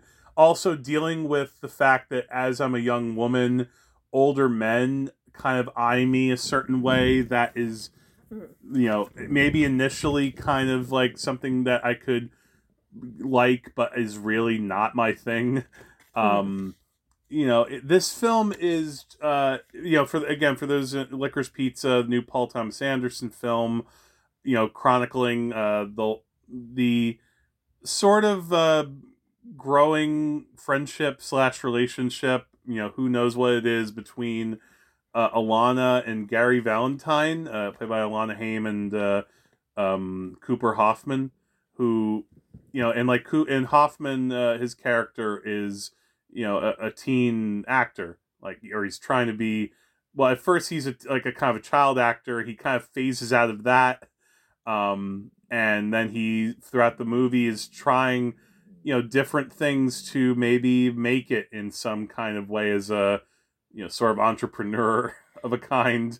And him you know becoming a little bit more adept at or or trying to do these little schemes you know this gets kind of contrasted with Alana trying to figure out what she wants to do and not having a great go of it. Yeah so basically Gary's very precocious and he's a 15 year old who wants to he wants to fast forward to where Alana is. Mm-hmm. He's a 15 year old who wants to be 25 immediately. Mm-hmm. Alana's a 20 something. I say 20 something because she actually states her age at different ages throughout the movie. She most consistently says she's 25, but she doesn't always say she's 25. Yeah, well, there's one point, yeah, where she says she's 28 uh, at a at a key moment, and you could tell that she's older than than Yeah. Gary. But what's what I like in the movie and is that you almost can't tell because emotionally she might be also 15. Yeah, so basically she's a 20 something who wants nothing more than to be 15. He's a 15 year old who wants nothing more to be a 20 something. He's he's eager to grow up. She's eager to kind of regress.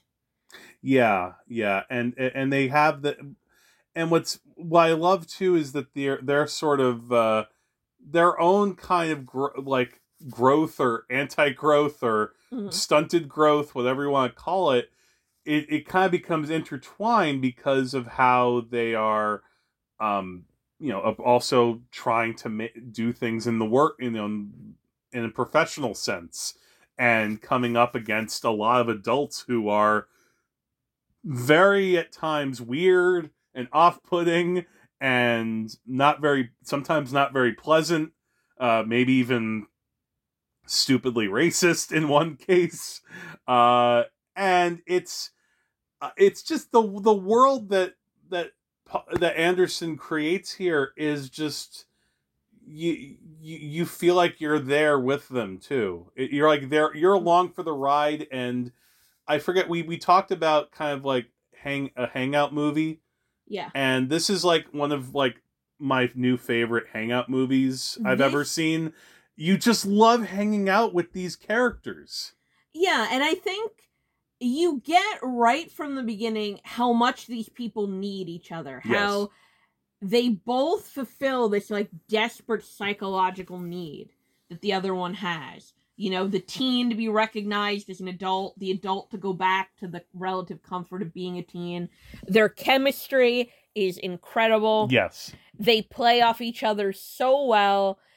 And you're right, this it reminded me of kind of like the very best of Richard Linklater when I was watching Yes. this. Like Richard Linklater at the absolute like peak of his powers. And there are even a couple there are a few times where I wonder if it was intentional. Somehow the way that Cooper Hoffman talks, he almost sounds like a Linklater character. I don't know why, like a little bit of that. Yeah. Yeah, the be- definitely the best of that. And I like too that the film is uh it's another it's episodic and yet it feels all of a piece together, everything Mm. that happens in it. And oh god, there's just so much like it, you know it's also it, it emphasizes too i think better than most movies i've ever seen just you know there are a lot of creeps in los angeles. Yeah. you know and especially like and a lot of the actors in it don't get a lot of time you know that and yet you get a full idea of who this person is in a brief amount of when when they're there. So i mean sean penn is in the film. Um benny safdie Yeah. is a a politician character who has a really pivotal point for Alana and and later in the story. Um, I mentioned John Michael Higgins, who has caused a little bit of uh, controversy with some critics uh, and audiences. Um, oh, oh my God! Oh, I I feel so bad. I'm forgetting her name.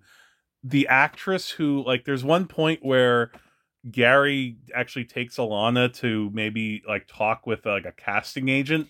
Oh, she was incredible. Yeah, the scene that scene and Alana listing all these things that she can do, even though she's clearly bullshitting, is hilarious. And that's the thing too that like this movie is why it's also so much fun is because it's just constantly funny. Yeah. You're you're just having such a good time with these characters, and yet I still think it's an extremely substantial movie too. It's not like a lark. It's mm. like really dealing seriously with what these characters are feeling. It's just also that Anderson knows like when you're young you do you know things can be really silly and stupid sometimes. Well, yeah, I loved like You know, like being like trying to sell water beds and you know try to start a like a a, a pinball uh business. if you're a person who likes capers, You are in luck.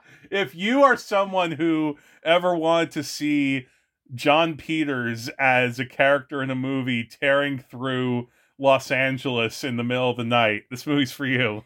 Another kind of thing that this reminded me of when we watched it is you and I watched a documentary about this water park called Action Park, Hmm. which became kind of nationally famous because it was a very unsafe water park where Yes. people literally died and were constantly injured. Mhm. And there's this thread in the movie where these people are reminiscing about being in Action Park and talking about how they would have these moments where they were having so much fun, they were almost delirious. But there was always this like thread of danger because the park was so unsafe.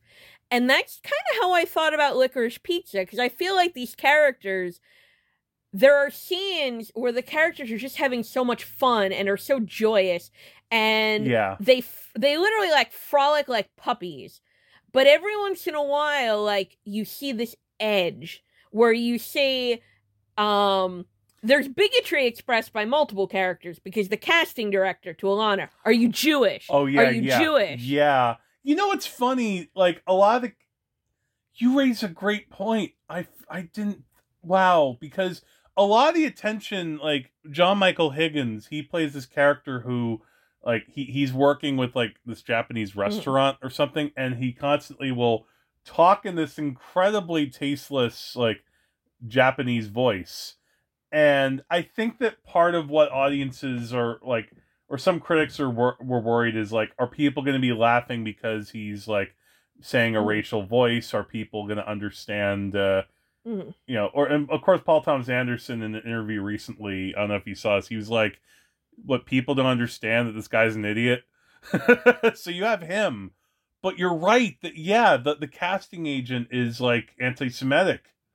Wow, good, yeah, good, good call on that one. Yeah, so obviously this is a persistent like through line through the film where Paul Thomas Anderson is saying like ev- like it's both true.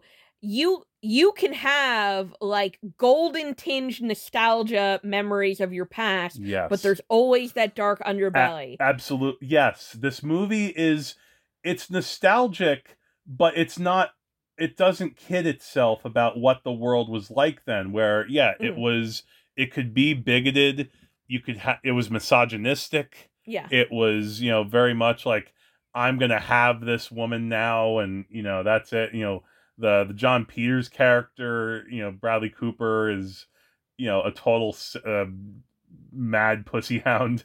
Uh, and then, of course, also, you know, uh, you know, uh, deeply, you know, men had to be closeted too, as Yeah. as you find out in that last segment. So I think this movie is legitimately nostalgic, but it it doesn't comp it's not a dishonest nostalgia. Well, well, that's you know, he, um, I, I think Anderson has said that he was inspired by, you know, I mean, I think he mentioned Dazed and Confused, but he also mentioned uh, American Graffiti Mhm. as a big influence, and I could see that as well as how like, and there's even a part where uh, I think Gary and his mom are like eating at a burger stand, and you know, there's like a, a, sa- a melancholy little moment there I won't mention, but like he you know he's but like American Graffiti did that so well too, where that was a film where you're following these characters. In that case, it was over one night, but you're seeing like how this their way of life is kind of they don't even know it's about to be on the way out and it's going to die out for them. Um, but there's still you know, but there's still a kind of love for that world. It's just yeah, but there's also that that edge to it, and I, i- i- he manages to make it very personal, he, and very the it's very offbeat, and yet uh, it's never like where the the quirk there's a quirk factor that might get overwhelming. I mean, we also had this year uh, the French Dispatch, which I think we both enjoyed to an extent, but it didn't you know crack anything close in our list because I think that's where that has a, that that's also a film about nostalgia, but I think the quirkiness overwhelmed that movie, and that Anderson did that way. This the Anderson Licorice Pizza though doesn't overwhelm it with it. It's just this is the world that this is set in, and this is uh, you know what these characters. You know, it, it doesn't lose the emotional through line, if that's what I mean. Yeah, and this movie also feels utterly authentic. So way back three hours ago, when we were talking about Coda, I said like the actors are trying, but I just don't buy it. Yeah, You buy every second of this movie. yeah, you buy yeah every second of it, and like I said, it's just so funny. Like I was howling with laughter. Like I had one of like those giddy movie moments that I just love when you know because there's a whole again the caper scene where they are supposed to work on Jon Peter and Barbra Streisand. Sorry, Barbra Streisand's waterbed and they deliberately fuck it up and run away and they're in this van and they suddenly stop because right off coming close you know bigger in the frame is jon peters storming up a hill. And when I, that was one of my favorite movie going moments of like the past few years was just being in the audience as he's coming up. And i'm like oh, oh no he's back! And then he does it again later. It's so good. Um also great soundtrack. Yes. Ama- and like Anderson too is just one of the an, an astonishing way of creating movie music moments. And I think that'll be a good segue into our next film. But like there's this one part after um like after this like thing goes wrong with the Sean Penn character. Mm. and you know Gary kind of saves Alana from it. And they go back to his like waterbed place. And they're just kind of sitting side by side and this uh, Paul McCartney song uh, Let Me Roll It is playing and how that song plays and how he's just kind of looking at her and you you know he kind of lean, is about to lean over maybe to do something and then he stops that tells you also like it it communicates so much about like longing that Gary has for her but Mhm. like also how he's actually like the one good guy in this world and Yeah. maybe Alana doesn't you know if, if maybe if she knows it she hasn't fully processed it yet Mhm.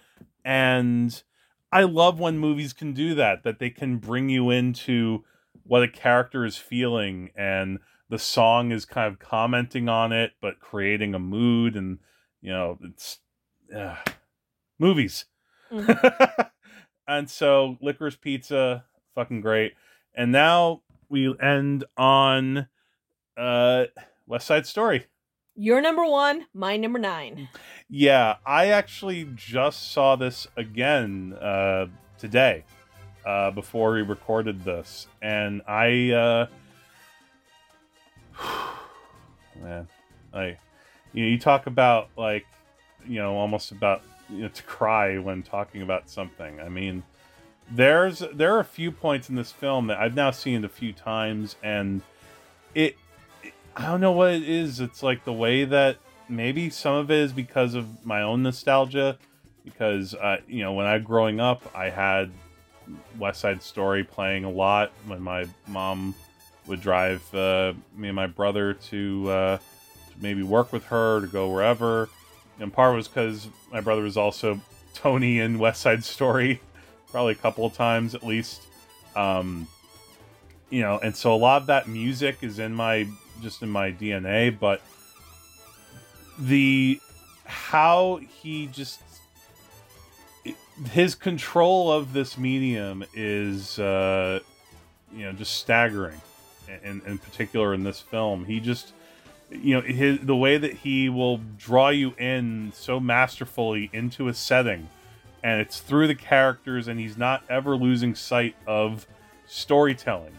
And it, it weaving stories you know together into one whole like you know and, and i think what inspired this rewatch is like because there's this there's the scene where um there's a big gym dance. Like that's kind of where that's where tony and maria see each other for the first time how he brings us into it you know the sharks come in and they're walking in this little hallway and they go through this door and you see everyone dancing and the shot goes on for like a couple of minutes and it's like such magic because you're following along with what these characters are doing. Another little character, the, the character anybody, is there at the dance, and they're trying to do a dance, and they're getting knocked around, and then they cut. You know, you're seeing the the jets and the sharks. Oh, so good. And then like Tony and Maria see each other from across the way and they're slowly walking towards each other and not quite like in worst person in the world but you know in its own way like the world just kind of stops and they go behind the bleachers and have this like little dance to the the, the Leonard Maltin's Leonard Maltin the, the Leonard Bernstein's score and my heart just like fills with like all these mixed emotions like because you know like watching it like this couple's going to be doomed but they're just so incredibly attached with each other already and you know the eh, god i could talk for like for hours about this film but uh I, i'm almost curious to hear like your thoughts because you had no exposure to west side story before this movie Yeah, un unlike you, I had no particular attachment to this subject, to this source material. Mm. I've never seen the original movie. I never read the play. i mean I, haven't, I haven't read the play either We saw a mediocre Broadway version of it about 10 years ago, which I had like no memory of. Mm. I had some familiarity with the some of the songs through like cultural osmosis, but I'm going into this movie, I basically had as little connection to West Side Story as a non-comatose person can have. Cuz obviously like this story is deep in our cultural DNA. You Yeah. can't but I had no nostalgic attachment to it. I'd never seen the movie. I couldn't name all the songs. When I sat down, what really struck me from the start was the insane charisma of almost every actor in this yes movie. yeah Um, yeah yeah it that's it that struck me too like the casting of this movie from top to bottom is uh really ex- just sensational and um and it's it's funny because we we've talked we talked after we saw the movie together Mhm. how you know I- I know that you're like Ansel Elgort as as Tony is maybe not the most is not the strongest part of the film and my take watching it this time is I actually think he is like really terrific in the film. The problem is just everyone else around him is so much better. Yeah, basically the reason this is my number 9 and not like higher on my list is I think Ansel Elgort's singing is really great. Like I think as a singer, he holds his own with everyone else. I think he gets a little outshined in the acting by pretty much everyone. Um I see. I I I under you know it is when he's acting opposite like Rita Moreno or um Mike uh Mike Faist. Mike Faist. Thank you, Mike Faist. Yeah, but I actually think he's actually he's totally fine with Rachel Zegler. It might be because she's so new to movies that maybe like she's you know like and she's uh, so like beautiful and like great in the film too but um i think what made it work for me more this even as Mhm. as i'm watching it more this time i think it's just he's even though he's older than her i know logically like he's an older actor than rachel zegler the two of them are just so like fresh baby faced like puppy dogs yeah, he doesn't look it. Like he looks like her contemporary. and I I'm fine with that Like because I think it fits the aesthetic of like a lot of the actors in the film, like even the ones who are supposed to be like the tough people, like you know, um, like Mike Faist as uh, Riff and uh, um, and I'm blanking on his name now. The guy who was Bernardo, um, and of course, uh, oh god, it sounds so terrible. Um, Adriana DeBose, the and Adriana DeBose as uh yeah as as Anita. They're all like they all look so young and they're so like they look so like fresh faced and all this like none of them like they they. It's like they don't know what's coming to them. What one of the things I really responded to about this movie is I feel like this movie is kind of old fashioned in the sense that it's really just a lot of it's just built on star power. Yeah. Just the throbbing charisma of all these like beautiful, talented, like incandescent stars. Yes, yeah, they're they're so beautiful and there's like an innocence to it.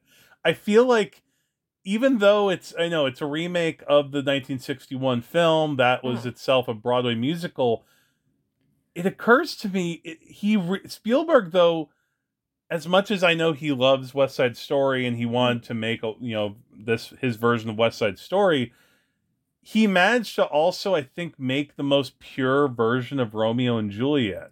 Cuz that's itself like a story of this like these innocent people caught up in like this violent world. And they can't do anything to stop it but you want but you know that there's like a purity to what like they're going through. And it's like eh, you know cuz the I don't know it I'm trying to give some kind of logic to why cuz I was sitting again in the theater and as soon as Maria starts singing like only you and everything I do forever mm-hmm. and there's nothing for me but Maria like I'm I'm just not only was am I crying thinking about it right now like I was I was tearing up looking at the lyrics to the song again for tonight cuz you're just like th- there you totally buy it on this like level that is yet is you know it, it's what cinema does you know uh. you know And I I'm sure you've read and I've read a lot of articles about how stars aren't what they used to be and Yeah. stars don't open movies anymore. IP opens movies. Actors don't open movies like IP opens well movies. well i think west side story is you know it's an ip but I feel like you need like I was just so happy to be in the hands of um a really clever script, fantastically staged dance numbers, and incredibly like impassioned acting. So when I say Yeah. Elgort Hmm. Elgort is not bad, but the problem is everyone else around him is a supernova. yeah yeah yeah they're they're so firing on like you know that that that group of faist and bernardo and anita. And you know rita moreno also as uh you know her character. Yeah yeah they they are like f- like monuments you know and you know and like he's like a little like statue you buy in a store. But what like uh, but he's such a charming statue and i i don't know i i think the more i feel like the more times i'm gonna watch this movie he's gonna grow on me because Well- like even he like his number where he you know uh, sings maria i know you said you know singing voice and all that but they're also like i really love his little like he has this scene with rita moreno where he's um you know he wants to write out the words to say to maria in spanish Uh. you know to say like you know you're you know I'll, I'll love you forever you know basically you know.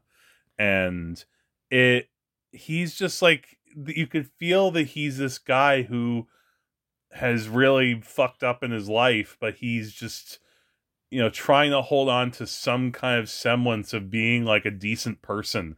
And the world around him is just so like pulling into like the indecency and like violence that is just you know corrupts everything I also wish they had cut literally one line of dialogue in the movie that tells us we're supposed to believe most of the movie's taken place That's- over 24 hours. that's not the only line that tells you that like it's pretty clear that they're gonna that this takes place over 48 hours It wasn't clear to me. I thought it took place over like several weeks when I was watching it. when you when did you miss that though because like when the sharks and the jets have their like powwow in the bathroom it's pretty clear this is gonna be like the next night Because it's incredibly stupid that the entire thing takes place over it a doesn't matter that it takes place in that amount of time like it's like the whole story is like her it's like sliding down like this hill of tragedy.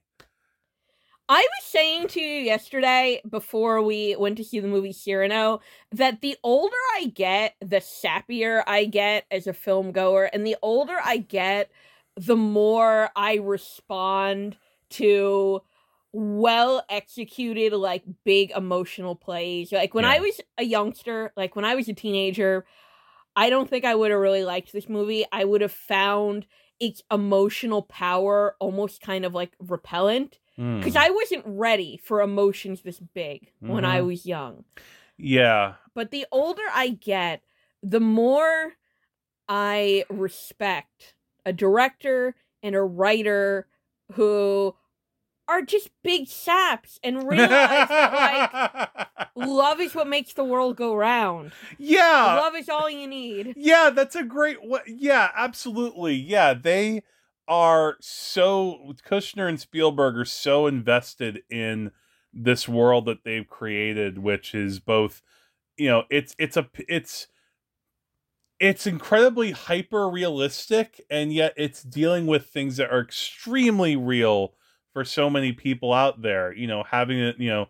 racism classism you know gentrification you know having an actual place that you call your home having some semblance of like this is what i'm doing with my life it manages to have a lot to say like on a political level it's an extremely political film Yeah. while still also you know being like just play it cool boy real cool like it's it's like high entertainment and i also again i come from it from having seen the original you know 61 film and that film is uh you know it still has a place in my heart too but now like i could see this new one taking the place of it just as like it it it has you know the the visual grandeur of it is so you know spellbinding Well, you sh- you were showing Hmm. me some of the 61 movie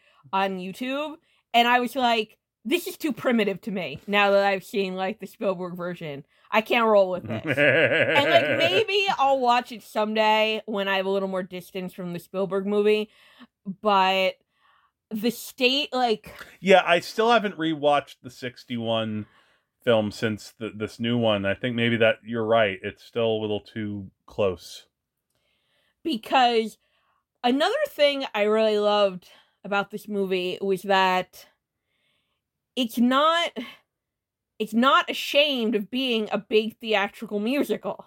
No, no, uh, not yeah, absolutely not. And you know, and there have been a couple of films this year that that weren't ashamed either. I Mm. mean, In the Heights, um, the one you hadn't seen yet, Tick Tick Boom. Um, but yeah, it, it's uh, yeah, it, it's not only not ashamed of it, it's completely, it's all in. It's cashed in all of its chips to, you know, show what it mean you know that that you should be seeing full dance. You should be seeing all these full colors. You should be seeing like you know characters like kind of you know you know semi com you know comically looking at another character you know like mm. and creating like little story beats even in like these musical numbers that are just so like uh and yeah and i i cried multiple times watching this uh you know every time i've seen it. I think and part of it might be the music but i think it's just like how you said how they're such they're not afraid to be saps and they want the audience to really engage with that too. Yeah, the older I get, the more I respond to movies that are super like earnest, sincere, hard on your sleeve, not afraid to say that like normal people have really big emotions. Yeah. Well, maybe that's a sign of like when you mature, you know, maybe when you're younger you think, "Oh, I'm too cool to Yeah. you know, have like big emotions." Um Which is funny because I was also a bratty little drama queen in some respects as a youth. But I was kind of repelled from too much like emotionalism in my art. Yeah. Um, That, that- I think I, I I totally get that too. I don't think it was till I was in my twenties and Yeah. like you know another conversation another time like Umberto D was probably a turning point with that. But well, no, I could emotionally engage with Buffy. That was about it. Like Gotcha. high level emotional engagement with Buffy, and basically nothing else. yeah, in my teens. well, um, which also had musical thing. so yeah, I want to just again the the uh, it, to me I don't know. I watching it again t- today. I just thought to myself, I this represents like what I go to the movies for. It's it's everything in that Nicole Kidman uh preview. you know, somehow heartbreak feels good in a place like this. you know, it's like that. You know, stories are perfect and powerful. You're right, Nicole. You go, girl. if only your story this season had been perfect and powerful. but that's another, another All right. discussion. So, West Side Story, guys, go see it. If you haven't seen it yet, check it out when it airs on HBO Max and Disney Plus. Um, you know, again, there were a lot of other films I wish I could have gotten to. I mean, you know, there are a lot of things like uh, you know, Barb and Star and Summer of Soul, Velvet Underground, you know, things that were on my Mitchell machines, you know, these honorable mention movies, they're also great. But we want to hear from you. If you had some films that we didn't talk about or films that we maybe ranked too low on our list, please let us know. Wages of Cinema at gmail.com. We're also on Twitter and Facebook and uh, the Instagramables. Uh, we don't have a TikTok yet. I don't know how what what I would put on there yet, but maybe I'll TikTok. Uh, we'll do a Wages of TikTok one of these days. Um, but uh, yeah, this was uh, this was fun. So thank you for listening, everyone. And next time we come back, we'll probably be talking about uh, a new 2022 movie. Um, maybe one hint spoiler: Korey will not go see ever, and I may dare to go see. Uh, that's just a little tease right there. Um, so until next time, I'm Jack, Trash Panda Korey. and the wages of cinema is. When you're a jet, you're a jet all the way from your first cigarette to your last dying day. Hugs. All right. Good night.